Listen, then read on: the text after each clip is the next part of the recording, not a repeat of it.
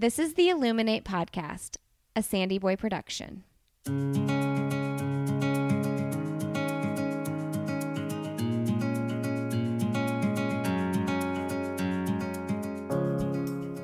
Each week on the Illuminate Podcast, the hosts will bring you insightful conversations and stories of people who are illuminating their own lives through their business, work, community, family, and world.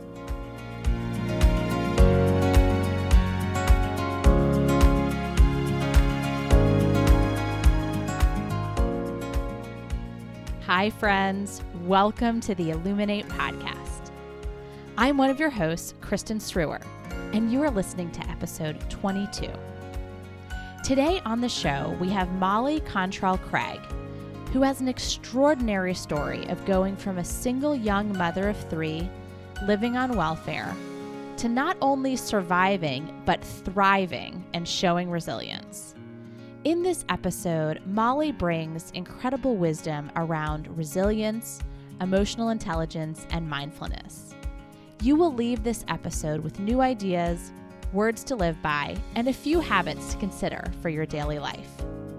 As an author, media consultant, life coach, and speaker, Molly has been recognized as one of CNN's visionary women and has been profiled by the Christian Science Monitor and the Shriver Report. Molly has published a book called Circuit Train Your Brain, where she shares her own personal experience and writes about daily habits to develop resilience. She'll talk a lot about her book today and some things you can learn from it in the episode. I hope you love my conversation with Molly, and maybe you'll pick up one of her life mantras or habits. And friends, if you are loving the Illuminate podcast, please leave us a review on iTunes or wherever you get your podcasts. This helps us draw in new listeners, and we're grateful for your support. Welcome, Molly, to the Illuminate podcast. I am so excited to have you here today for our listeners to hear a bit more about your story and your resilience and where you've come in life. So, thank you for joining us today. It's my pleasure. Thank you, Kristin. Glad to be here.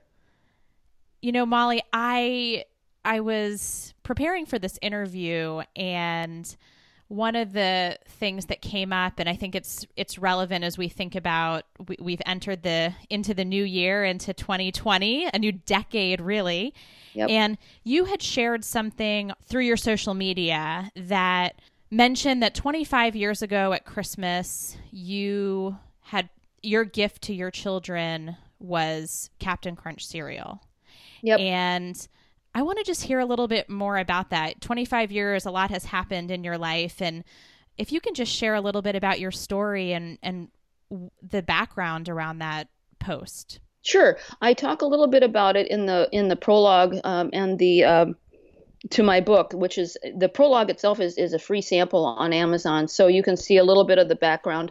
But um, I just was someone who was always extremely ambitious, and I had a, a pretty strong intellect and curiosity and whatnot. But I, I always, for the first few years of my life and uh, teenage years and whatnot, I, I placed a lot of uh, energy on relying on other people to chart my future, or I, you know, I was going to rely on someone else to uh, provide security or whether it was a boyfriend or a husband or a boss or whatever i, I, sent, I tended to um, associate a lot of my value with someone else. And that was something that ultimately uh, didn't serve me. And i ended up as a single mom on welfare and i was living in a farmhouse with my mother attending college and food was always really important to me in terms of making sure that my kids were eating well. And i and i tried to eat the best that i could given the benefits that we were given.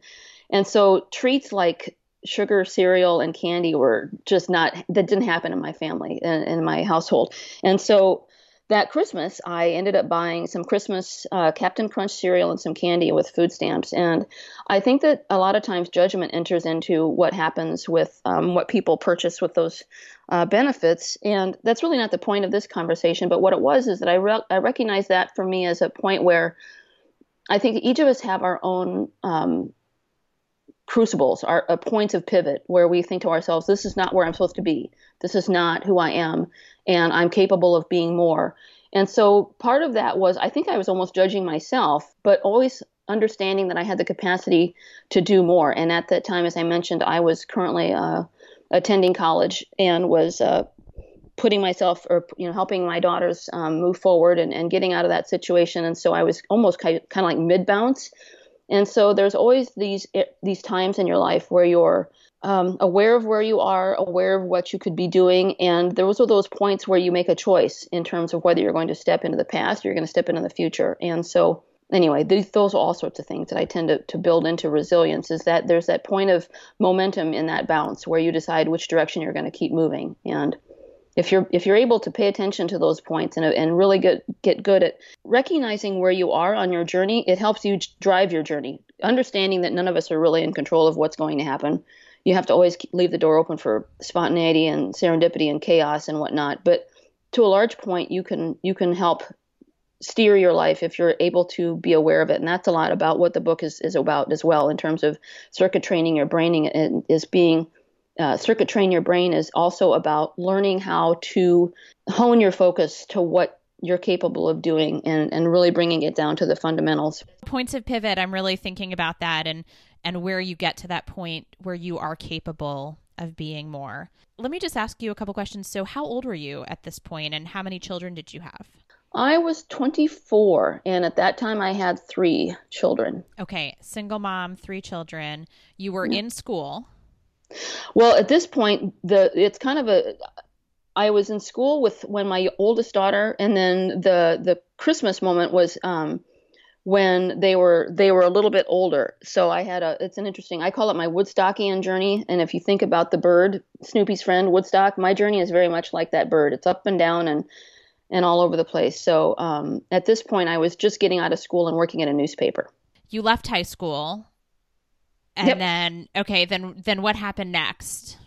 When I graduated school, I did not go to college. I actually had um, a year and a half between times where I just did not know what I was going to do, and um, I ended up with Phoenix, uh, my oldest daughter, and I went back to college using the Job Training Partnership Act.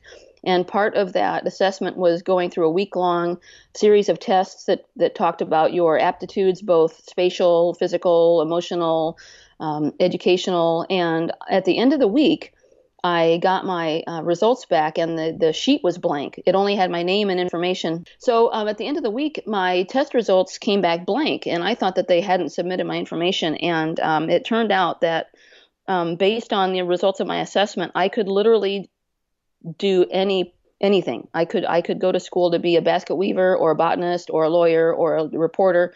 And so um, my point on that was that I had all of this potential that just hadn't been harnessed. And so those those two those year and a half that year and a half between the um, break in my high school and, and entering college was kind of free fall. Um, and when I went to when I was still in high school, I went to a uh, a, a, pretty large city. I'm I'm not able to say the city, but I went to a, I was a, part of a regional artist exhibit for a, a prestigious um, art school, and one of the jurists looked at my book, my portfolio of work, and just said, "This is the most puerile, pedantic stuff I've ever seen. It's terrible. I can't believe I've already wasted my time looking at this."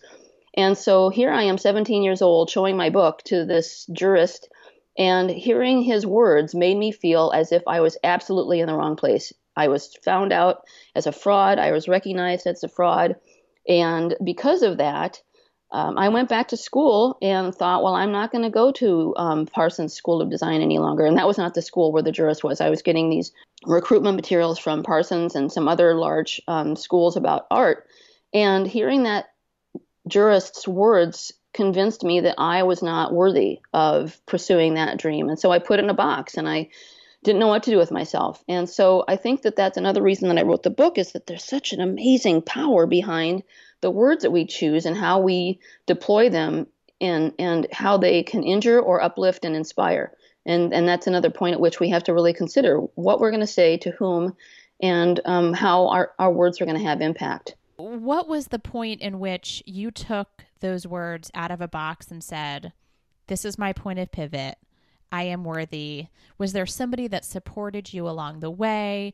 Was there something that happened in your life? And then you know, I guess my next question is okay, how do you do that when you're also a single mom of three?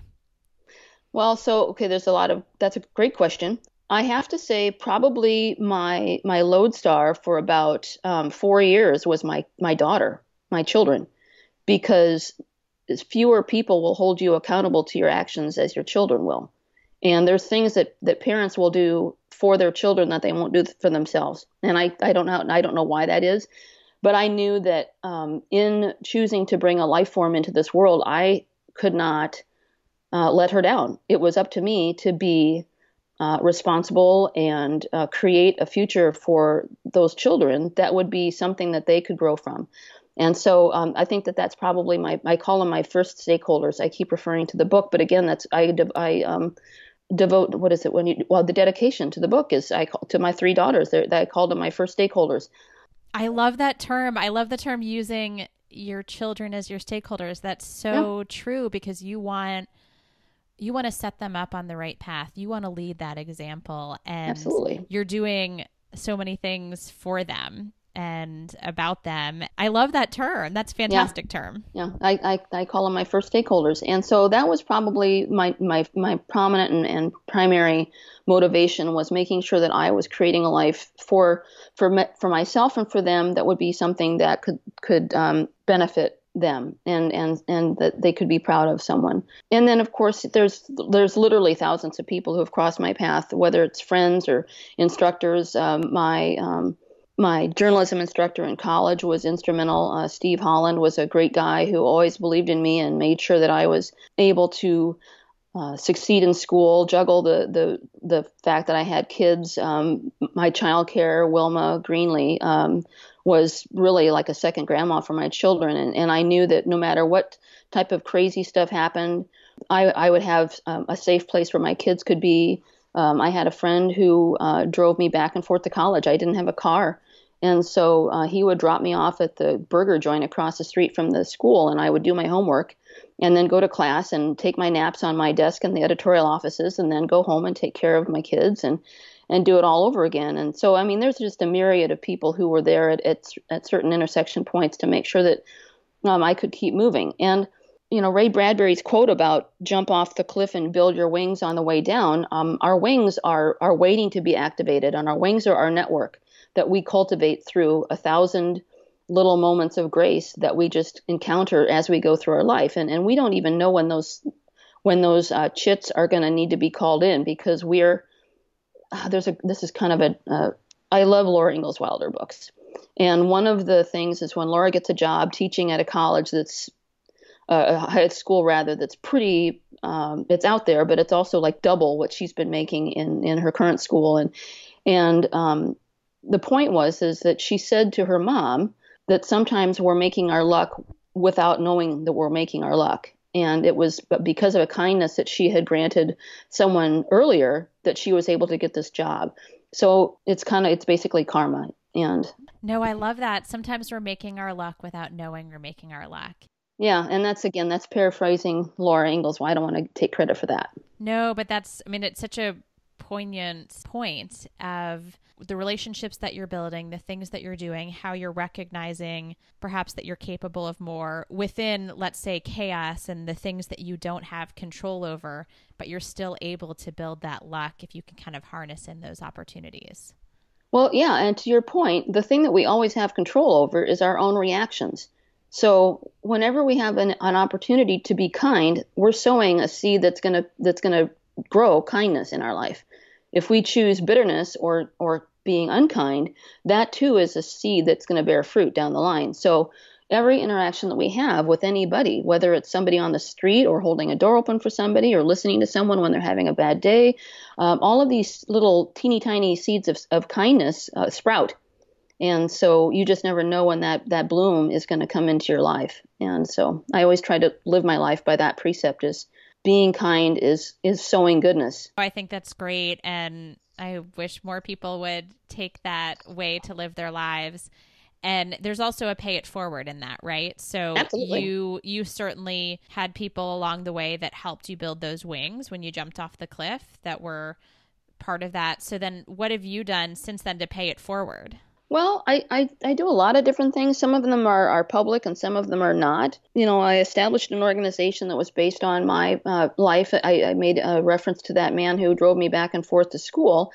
And transportation is the number one reason welfare to work programs fail. And so um, we do a lot in this country to help women with job training or teaching them how to wear a, a, suit for an interview or all of these different types of ways to make sure that a woman can get employed, which is extremely important and valuable. But there's really no mechanism for making sure that the woman can continue working because if she gets the job, but she can't keep it because she can't get back and forth to there, um, that's where a problem happens. So I organize, I, I established an organization to help with that. Um, ultimately, the organization segued into something else. Um, but and it's really a point where we are in a nation where uh, mobility is a bigger issue. Uh, and that's one of the things I found out when I moved to Chicago in terms of uh, public transportation, driverless cars, um, last mile. And this is kind of in the in the weeds in terms of uh, more of an infrastructure. It's Infrastructure Week, by the way. Uh, happy Happy Infrastructure ah, Week. Good to know. Uh, yeah. Uh, and that's something that was also interesting that I found out about myself when I established this organization is when I was a kid, I had open heart surgery. And so, um, as an infant, and I spent a lot of time in hospitals, and I was always uh, the center of attention. I was ext- I could read when I was three. I was kind of like a little trained little doll, and uh, I really liked being in the center stage. And as I moved into um, the organization and its focus on the mechanisms to help women become independent, I saw a real excitement about being in the background. I love being in the background uh, now, and so that's a lot of actually my my um, paying it forward happens um, off off channel um, I make introductions to people that I know are going to be able to do things, um, whether it's a, a, speaker or an organization or uh, someone who's doing uh, some craftivism or an art project or um, job interviews, uh, making interview um, introductions. I do a lot of that back channel because um, to me it's almost more exciting when you can make something happen and no one knows about it where that's a complete 180 from where I was when I was a kid. Um, so it's kind of interesting to see that happen. So, um, you know, uh, the, the, people that we awarded cars to here in Chicago, um, they're nurses, they're um, tech workers, uh, they're mothers and uh, business owners, and having that um, that tool of a vehicle at a crucial time in their development um, help jumpstart their direction and their tra- and change their trajectory, literally and figuratively. And so those are points where I don't know where those um, those interactions are going to end up in terms of where those ripples go, but I know that those are points of pivot where differences happened, and um, that's exciting. Yeah, that's great. And gosh, transportation it's a huge issue. You also yep. listed a few other things. So you said transportation, what you're going to wear for an interview, how you're going to rehearse to do an interview. Probably childcare is a yep. challenge. What are some of the other barriers that that face people in similar situations? Well, um, so when I was entering the workforce, I was uh, I was fortunate to have a lot of things already in my favor in terms of well just all sorts of different things were already in my favor. Um, there's a lot of issues that are still barriers to independence. Some some of them have to do with mobility. Some of them have to do with uh, gender. Some of them have to do with um, your um, ethnicity, and uh, there's just a, a myriad of, of, of, things that I think still still exist for making sure that people have equal access to opportunity and um, I, I, don't know how much I was able to change that. I know that there are good people um, working to change that and to give people opportunities. And to be to be fair, uh, there were a lot of people in in places of power who took a chance on me. And one of the things I like to say is, you know, the best thing, the best way to thank someone for giving you a chance is to take it. And so there were a lot of people in, in positions of power, both male and female, all sorts of different ethnicities, who who looked at this person from Iowa and said, "Yeah, I'm going to give her a shot." And uh, they opened their networks and they lended their name to mine, and uh, that was something that I'll never forget. And so, um, in terms of paying it forward, I know that there are people who have probably moved levers on my behalf that I'll never be aware of either. Your book, Circuit yes. Train Your Brain. Correct. So it's habits to that develop your resilience. I want to talk about resilience a little bit. How do, how do you define resilience? It's really, I hate to say it, it's an intangible. Um, and for me, I think it's there's a part of part of resilience is stubbornness.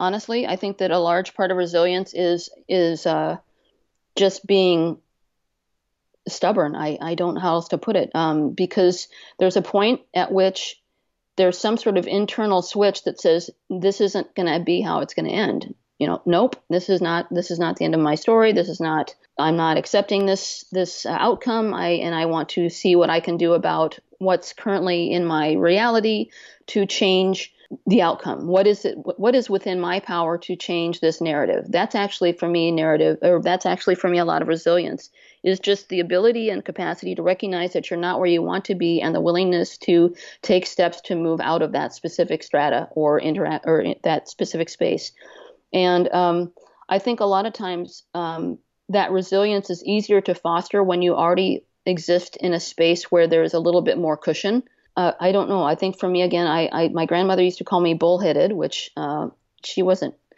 too far off the mark. I'm I'm extraordinarily stubborn. Um, I, I think just resilience is, is the ability to have uh, flexibility and flux and um, pliability. Um, you know, you, you talk about the the oak and the bamboo, or the you know the the ability to bend and the ability to um, absorb and redirect uh, energy. And energy can be you know psychological, it can be uh, physical, it can be mental, it can be uh, spiritual. And if you don't have the reservoir to sustain loss, uh, you're not going to be very pliant. And that's one of the things, one of the people who um, reviewed the book mentioned, and I thought it was in me. I didn't really think of it in, in these terms, but a gentleman uh, who read my book said very few people spend time uh, focusing on developing the architecture to um, create the conditions for resilience. And Molly has created a primer for doing just that, which I found to be extremely insightful and something that I didn't really recognize when I was writing it. Um, but it really is how I was able to move out of a farmhouse to uh, where I am today. And a lot of that has to do with, Anne, Anne Lamott calls it bird by bird. It's brick by brick. It's it's one step at a time. I mean, pick a mantra, a mantra. It's it's all about what you do each day and understanding that you're not going to change your life in you're not going to change your life in a day, but you're going to change your life in eight days. If you can just continue to move forward and build, you'll you'll change your life. It's it's it's physics. It's not. It's just math. Are there any daily habits that you think are the most powerful to getting to those days? Yep.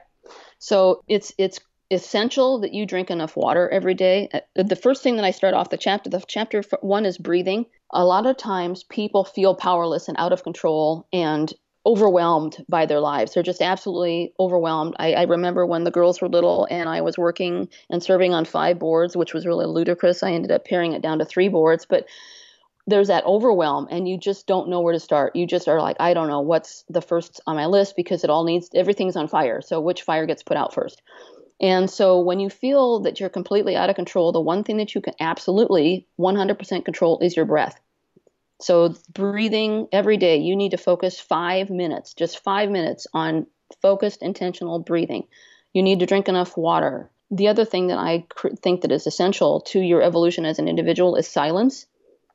And when I was, when the girls were little and I was uh, working at the newspaper, I would go hide in the server room uh, off the um, editorial offices and I would go find a corner behind a bank of computer servers and I would take a 20 minute nap. I would absolutely just shut down and take a nap for 20 minutes and then I would come out and I was fine. I could work until four o'clock in the morning.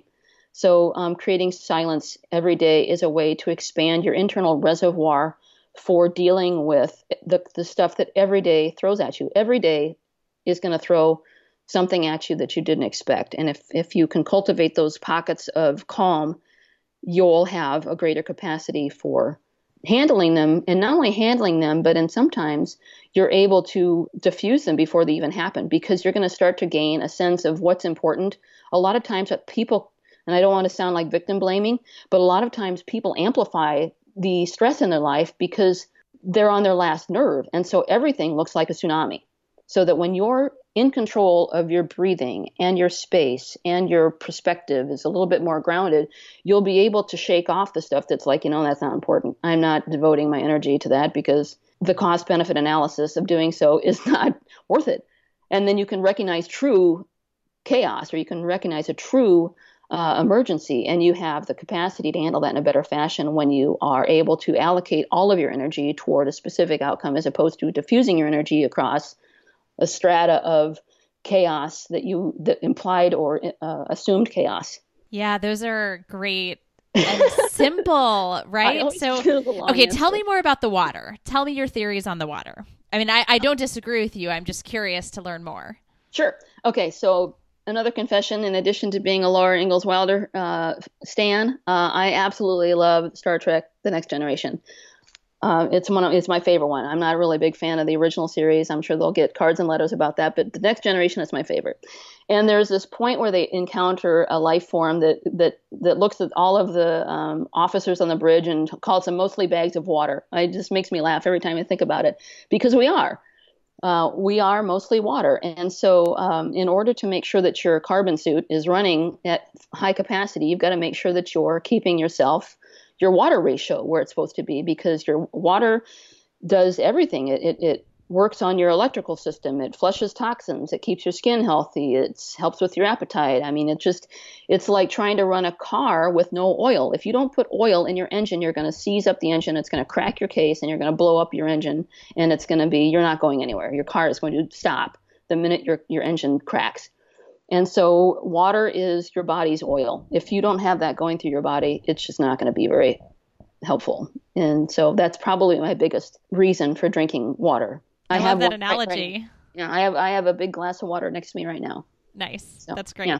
Well, yeah, and I mean, getting rid of the toxins also, that's a, such a good point. And uh, your breathing activities tie right into that as well. So, what are you doing now?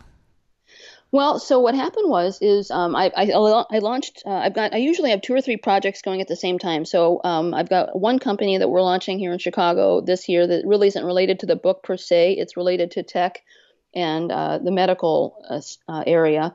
But um, as it relates to the book, we found that it uh, ranked as a bestseller on Amazon across two categories um, job search, which makes sense. I mean, if someone's going to be losing a job, they're going to want to learn how to bounce back. And losing one's job is a big hit. I mean, it's, a, it's an absolutely it to your ego there's a lot of things that happen when you lose a job that are not necessarily financial. And so that makes complete sense that we would be a bestseller in that category. Uh, and the other one was workplace behavior.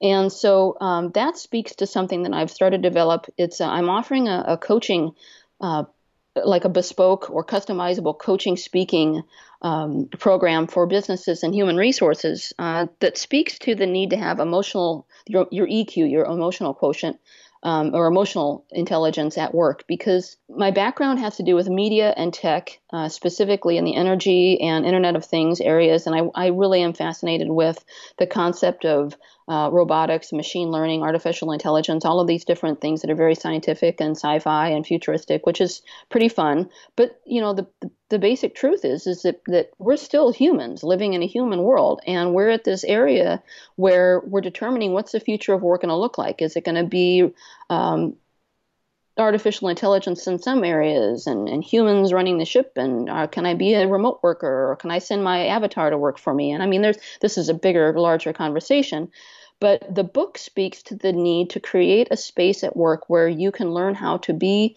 um, resilient and interact with humans and take everyday losses at work or how do you develop leadership qualities?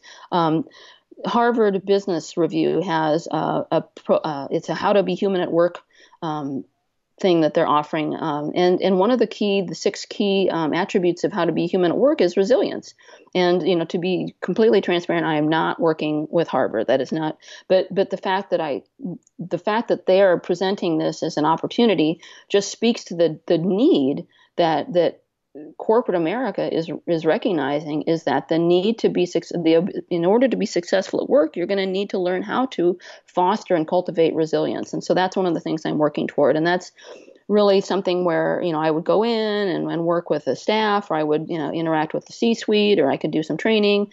Um, I work a lot with train the trainers. Um, the fact that I've been in social media for well, uh, I started my own. I wrote my own job description in 2008 when it was really economically viable to actually become more of a social media person as opposed to uh, broadcast journalism. Communication and helping your your um, your team or your employees understand how to navigate the new landscape of work is going to it's going to include learning how to be resilient because everything that you're going to go through is not going to be what you expect.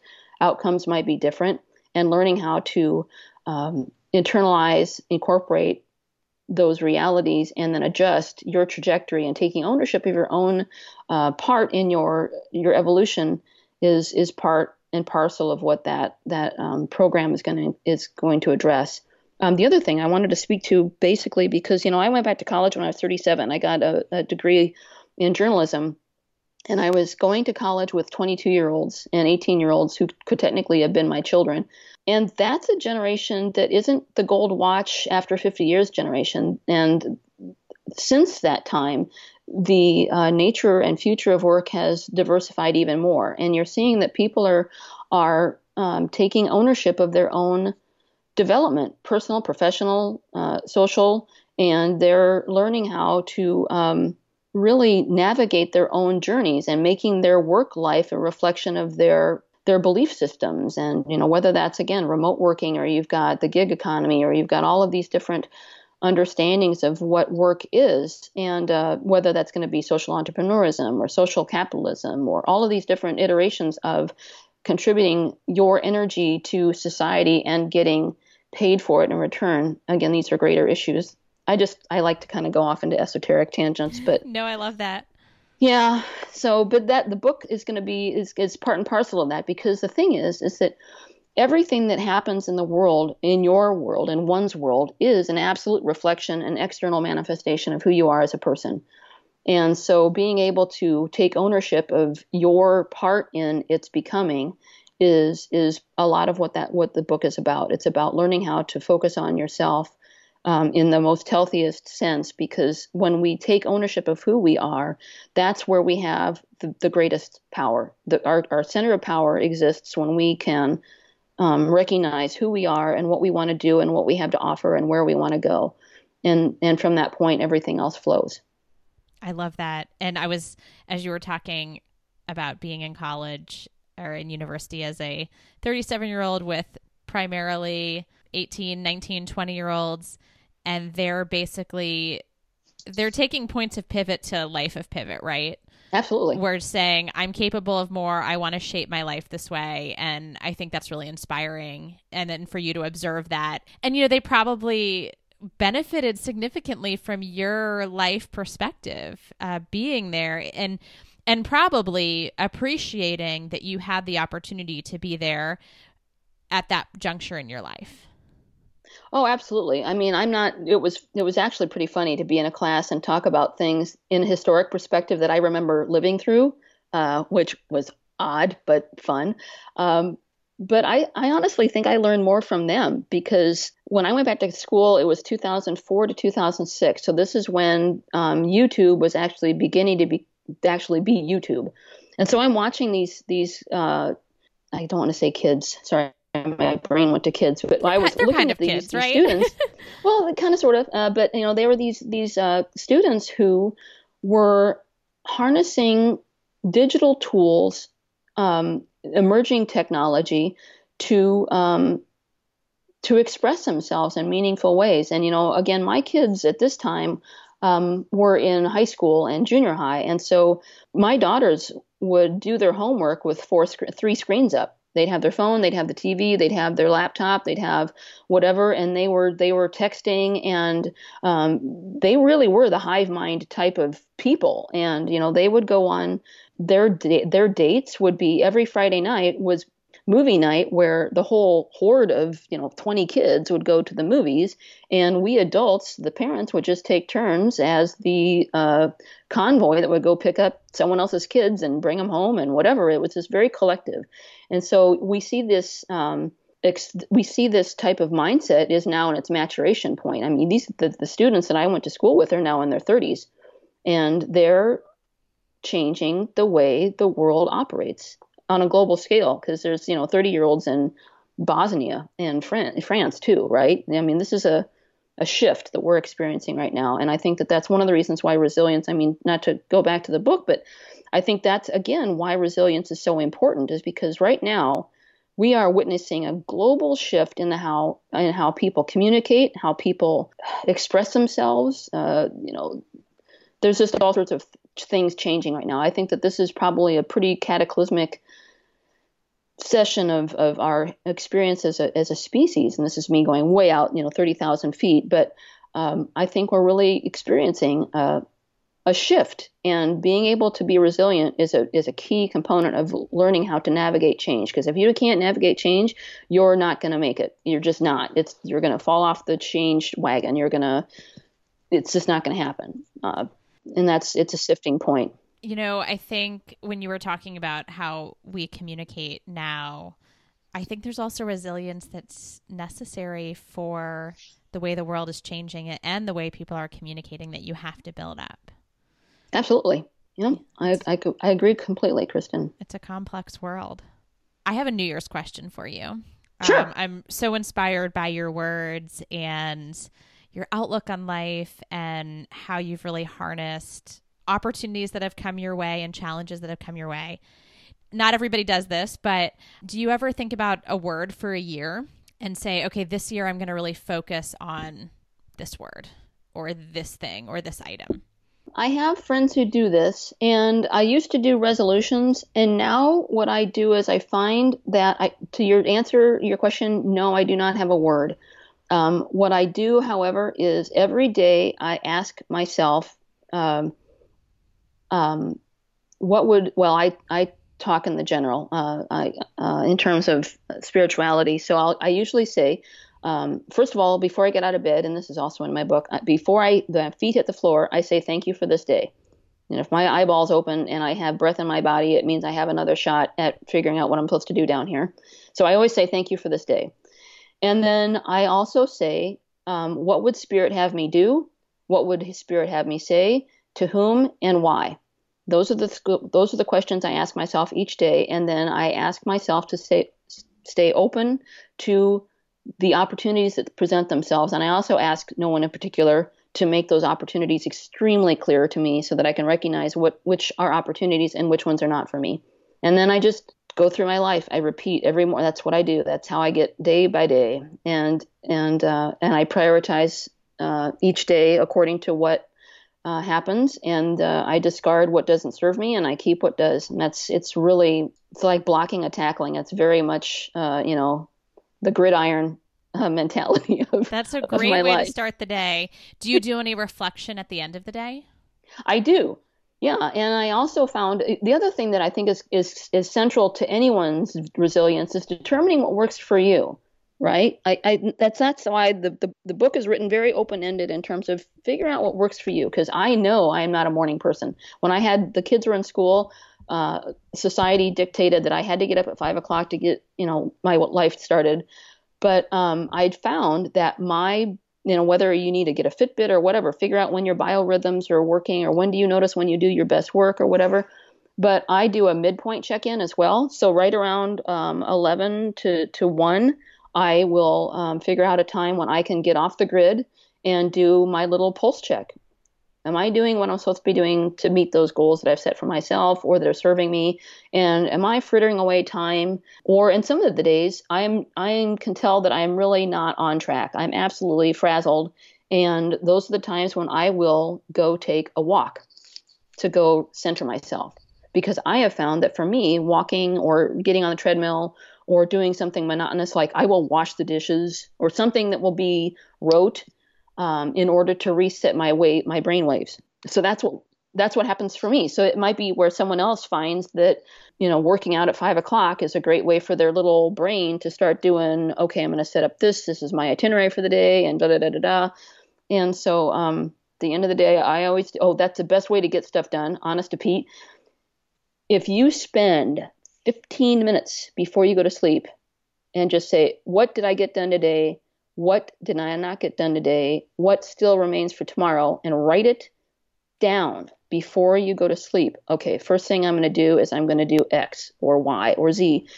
Taking those 15 minutes before you close your eyes makes the next day that much more efficient and not necessarily efficient but productive and um, and and keeping in mind that going to the art institute in the middle of the day and having a glass of wine is productive if you're if you if that's what your body needs that day which i have actually done so you know, like my body days. could use that a lot of times. yep, yep. I mean, the, I think that you know John Lennon, time that's that that's supposed to be wasted is not time wasted, which is a total bungling of his of his paraphrasing of his quote. But if going to the zoo or the the lake or the gym or whatever it is that resets your brain at two o'clock in the afternoon, do it. Because I'll tell you if you it's kind of like okay this is another tangent but you know how if you are thinking to yourself I'm not going to eat chocolate ever again or whatever and and it's like you're hungry or whatever you'll eat everything else in your kitchen and then you'll eat the chocolate anyway right but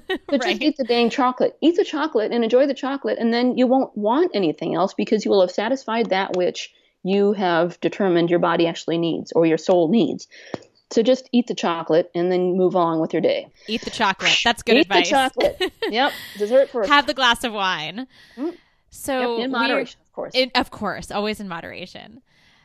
So Molly, we're at the end of our time together, and okay. I wanted to bring you to our end of podcast questions that we ask all of our guests. Okay. And so the first question is, you know, you are illuminating in your life, you're illuminating in the community around you and the the people that you support in your children's lives.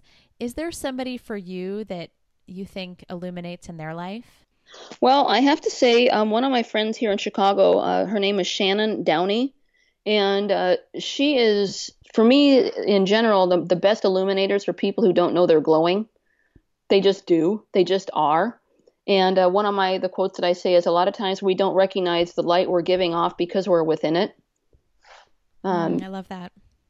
So so I think Shannon is someone who uh, is an inspiration to me. She's exceedingly kind. She's a talented uh, individual, and then she also um, did a very human thing. She she put together. Uh, it's called Rita's quilt. If you hashtag Rita's quilt, she went to an estate sale and found a box of uh, undone, uh, unfinished uh, stitching work and she bought it and said you know it would be really nice if somebody would if we could fish, finish this for this woman it's you know and that humble little teeny gesture just took on a life of its own and um, it's now a completed quilt and it's taking a tour of the um, nation and it's just shannon is just doing great things all a uh, stitch at a time so i can't think of a better metaphor than just doing something good every day and have it have these ripples that just go beyond what you could ever have imagined. So she would be one. Um, uh, there's a lot of people in my life that just are uh, inspirational to me. Um,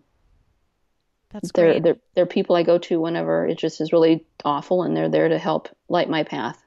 Okay, so next question is Do you have a book recommendation? And of course, we will share your book in our show oh, notes. Oh, but you. is there another book that you you know what's your run, what's your run, one book recommendation for right now oh, my one well i always have three books going at every at any time um, one of them is a um, an industry book so it's uh, something that has to do with media or tech um, one is a book that one of my friends have written and the third book is always something that's um, poetry or um, something like that so that it helps my brain stay agile um, right now i'm reading Jenifer Lewis's the mother of black hollywood and it's a memoir. And I'm just always touched and inspired by seeing how individuals are able to uh, live their life and how they face the challenges that they that they um, you know run across and how they take those challenges and and transfer them into blessings for others. I call it sacred alchemy when you can when you can take a, a, a tragedy or a challenge and transform it into a blessing for someone else. Um, and so that's the book that I'm currently reading, and I'm I'm finding it to be very inspiring. Great, great recommendation. Yeah. Thank you.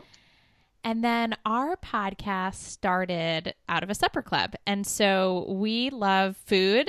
We love talking about food and eating food. And so we ask our guests if they have a recipe they'd like to share.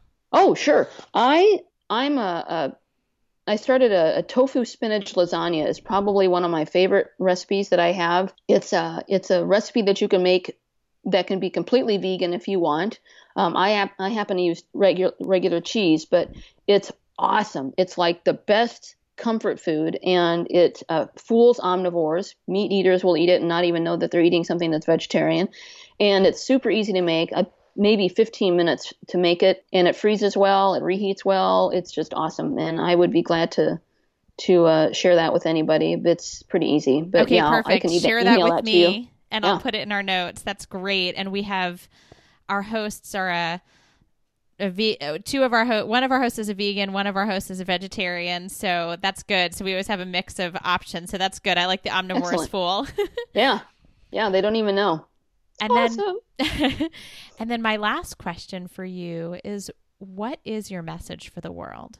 what I put in the book is at the very end of each chapter, I I say to tell you know to say out loud, I you are I am worth good things. You are worth good things. I think a lot of times uh, people accept what's less than their not their due, but I think that a lot of people don't accept good things because they they don't feel as though they're worthy of them. And I think that that is a hindrance that holds most people back from becoming their fullest expression of themselves. And so I think I would just like to make sure that I remind people that you're worth good things.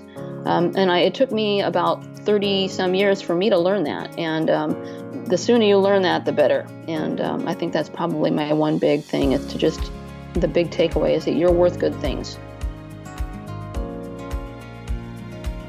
You are worth good things. That is certainly something to live by. Molly, you have such a real and fresh perspective on life. I know I have a lot of notes for myself from today's conversation, so thank you for that. You can follow Molly on social media. Her handle on both Twitter and Instagram is at MCKRA1G. This will also be linked in our show notes. And you can follow us, the Illuminate Podcast, on Instagram at the Illuminate Podcast. Thank you for joining today, and I hope you have a wonderful week.